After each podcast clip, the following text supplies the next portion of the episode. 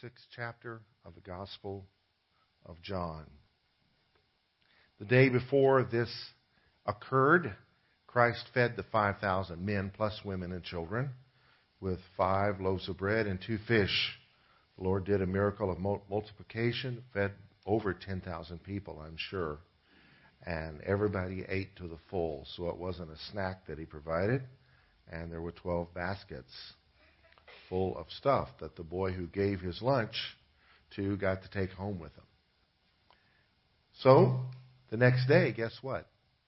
They were hungry again. And the crowd he fed went and found him. And he knew why they were following him. And he's not going to do it again. He's going to declare himself to be the one to hunger after. You hunger after Him, you'll never hunger again. You hunger after Him, He'll satisfy you for eternity because He is our life.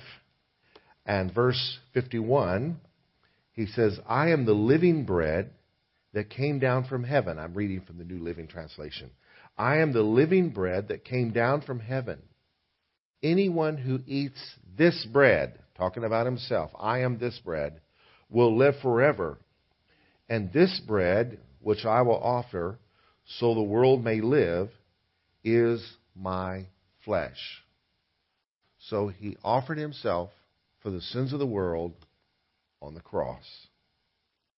Verse 52 Then the people began arguing with each other about what he meant. How can this man give us his flesh to eat?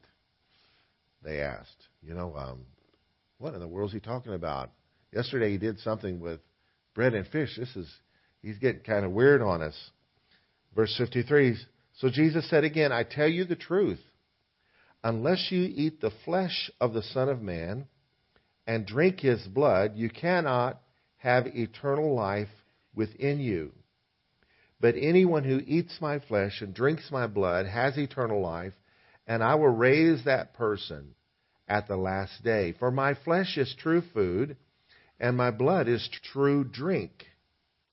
Verse 56 Anyone who eats my flesh and drinks my blood remains in me, and I in him. The King James Version says, Whoever eats my flesh and drinks my blood abides in me. So he's talking about a relationship with himself that is so intimate and real that it's as though he becomes our meal, and he does become our meal spiritually, giving us the nutrients we need for eternal life.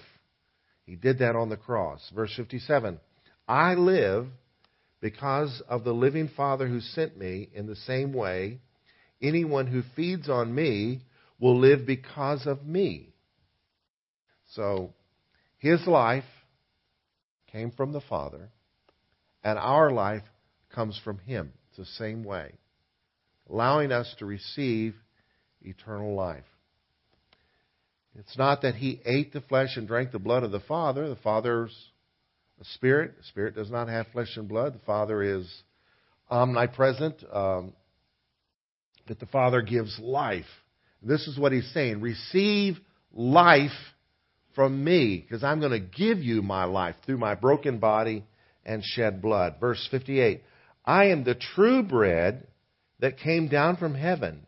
Anyone who eats this bread will not die as your ancestors did, even though they ate the manna, but will live forever. Now, if they compared him to Moses, they could say, yeah, you fed 5,000 men plus women and children, but Moses fed millions. Yeah, you fed us to the full one day. Hey, but here's today. Moses fed people for 40 years. Bear in mind, it wasn't Moses that did that, it was God that did that. And it was bread that came from heaven. It wasn't the multiplying of somebody's lunch. It was uh, even a greater miracle in a sense. But the, what the Lord is doing is pointing to Himself. He is the manna. He came from heaven. And if we will consume Him or receive Him as our very own food and drink, we will have eternal life and live forever. Can we pray? Lord, we just ask for you to speak to us today from your word in a way that our lives are not the same. In Jesus' name, amen. We want to be made more like Jesus, and when that happens, we are not the same. We're going to speak to you today on the question Can I know God personally? Well, it's like we always say, like my relationship with God is, uh, it's not private, but it is certainly personal. I don't see him as being human, so you can't have a human relationship with him. Naniniwala ako na tayo ay magka- mayroong personal na relationship sa Diyos dahil sa scripture at sa pagmamahal natin sa anak niyang si Jesus. There are people who believe that that uh, uh, what shirt I put on this morning, that, that God cared what shirt I put on. That's nonsense. I do think God is so big and so vast that um, we'll never get to know Him exhaustively. I felt like I heard a voice from heaven speak to my situation and tell me that everything was going to be okay. And I've lived a blessed life since then, since turning my life to God. You have to experience it for yourself. I think it's it's something hard to describe unless you're actually willing to go there. Today is week number seven of our series of Explore God. Uh, 400 and some other churches in the Metroplex area are going through this series together with us during the week and on Sunday mornings. We've looked at the question Does life have a purpose? Second question Is there a God? Then why does God allow pain and suffering? Is Christianity too narrow? Is Jesus really God? Last week, I think was my favorite thus far. Is the Bible reliable? If you weren't here, please check it out online. I think there'll be some information there that will encourage you in your faith. And if you do have questions about the Bible, by all means, begin to seek. Don't just rest on the opinions of the person who speaks the loudest, but in reality, there is good information to strengthen our faith. Today, we're going to look at the question Can I know God personally? In nature, we understand God as creator. Romans 1, verse 20 begins with the words For since the creation of the world, his, meaning God's, invisible attributes are clearly seen. The evidence of a builder is the building. The evidence of um, design is a designer. The clothes you wear were drawn on paper somewhere by somebody before they were made. They didn't just freehand it. When I was a boy, I had G.I. Joe, and I decided G.I. Joe needed some new clothes. So I laid him down on some fabric and cut the fabric out and then attempted to sew it. It was just a mess. It looked like Rambo after one of his big battles. It was evidence from that creation that there wasn't a designer involved. God's attributes are clearly seen in the beauty of the world, being understood by the things that are made, even his eternal power and Godhead. We could go on for years exploring all the incredible design of the human body or the universe or this planet or our solar system.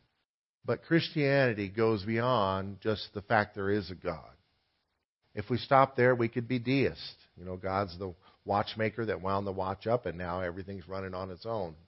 But we believe that we can know Him personally. So from that statement, we segue into this one. In prophecy, prophecy in the Scripture, we see that we each can know Him relationally. Look at this promise, Jeremiah 31:34. No more shall every man teach his brother, and every man every man his neighbor, and every man his brother, saying, Know the Lord.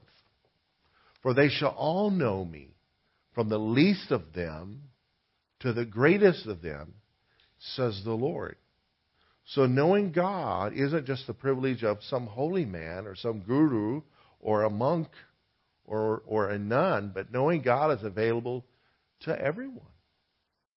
Uh, Jeremiah goes on to say in chapter 9, earlier in his, in his book, he said, Let not the wise man glory in his wisdom, let not the mighty man glory in his might, nor let the rich man glory in his riches, but let him who glories glory in this, that he understands and knows me, that I am the Lord exercising loving kindness, judgment, and righteousness in the earth, for in these I delight. The fact that we're all here, no doubt, is proof of this prophecy's fulfillment, that God has put it in our heart a desire to know Him. In prayer, we can know God individually. Even in the Old Testament, there was this promise Psalm 145:18. The Lord is near to all who call upon Him, to all who call upon Him in truth. James 4 8 echoes this truth, which says, Draw near to God, and He will draw near to you. The Christian faith is unique of all religions in the world in that we aren't just God's slaves or just God's creatures, but we can be in relationship with God to the point of children that have Him as their father and friends that have Him as their friend. I'm getting ahead of myself. In community, we can know Him corporately. Jesus said in Matthew 18:20, "Where two or three are gathered together in my name, I am there in the midst of them." So we believe that by his spirit when we gather together like this morning, he is here with us. In Christ, because of what he did for us on the cross, we can know God personally. There's a barrier that separates us from one another called sin and separates us from God sin.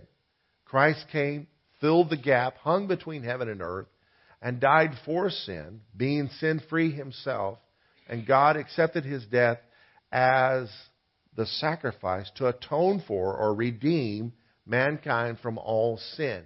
This is the great conversion. This is the great turnaround because the crucifixion of God's Son was the ultimate sin. The worst sin that's ever been committed was that one. Let's bring it home. Who has children? If you love them, keep your hand up. Somebody slaps you around, that's highly offensive, right? But someone slaps your child around. That's a pain I don't have words for. The planet should have melted on crucifixion day. But God chose, because He loves all of us, to accept that sin that was committed, to pay for all sin to break the sin chain, as it were, and provide redemption for all mankind. Colossians 1:19 says for it pleased the Father that in him in Christ all the fullness should dwell. So God was manifested in Christ. And by him to reconcile reconcile is to restore a relationship all things to himself by him. So that's all of us. Whether things on earth were on earth or things in heaven, having made peace through the blood of his cross. This is something Christ did for us, God's prize creation. Created a little lower than the angels who've been highly honored by him. So that we can be reconciled with God, have a personal relationship with our heavenly Father. 1 John 5:20 says it like this: "We know that the Son of God has come and has given us an understanding that we may know him who is true. And we are in him who is true, in his Son, Jesus Christ. This is the true God and eternal life. Before going to the cross in John 17, during his prayer, while praying for us, those who believe in him and those who would believe in him through the word of those who believed in him. That's us. We believe in him through the words of those who believed in him. You know, X amount of generations back. So he was praying for us. And in the midst of that prayer, he said, This is eternal life, that they may know you, the only true God. So he did what he did so that we could have a relationship with God.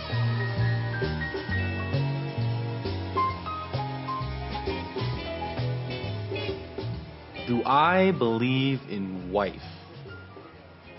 I mean, yeah. I mean, yeah. I, who doesn't? I believe in wife. So do you think you live your life any differently because you believe in wife? I mean, I mean, yeah, I I I put the toilet seat down. If that counts. Do you ever talk to wife? No, man. Uh, I'm not. I know I don't really talk to wife. I'm not. I'm not one of those wife nuts.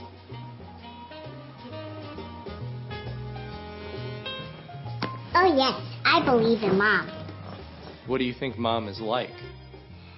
I think she's big and powerful and she wants me to be happy. What makes you happy? Being comfortable and doing my own thing and not being bothered by my sister. Anything else? Um, getting lots of toys. Does mom ever ask you to do anything? If she did, that would make me very happy.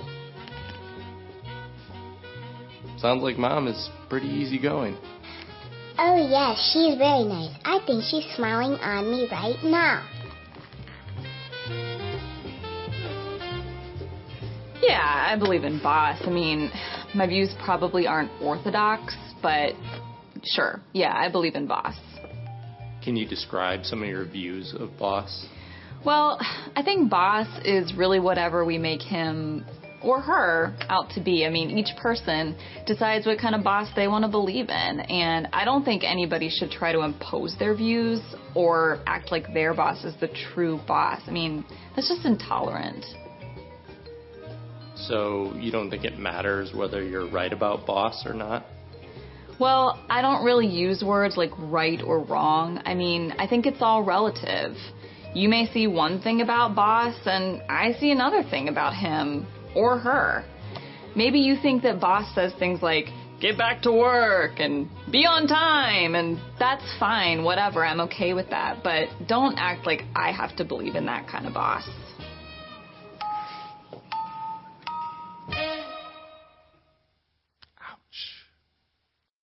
James, the brother of Jesus, wrote, You believe in God, you do well. The devils also believe and tremble.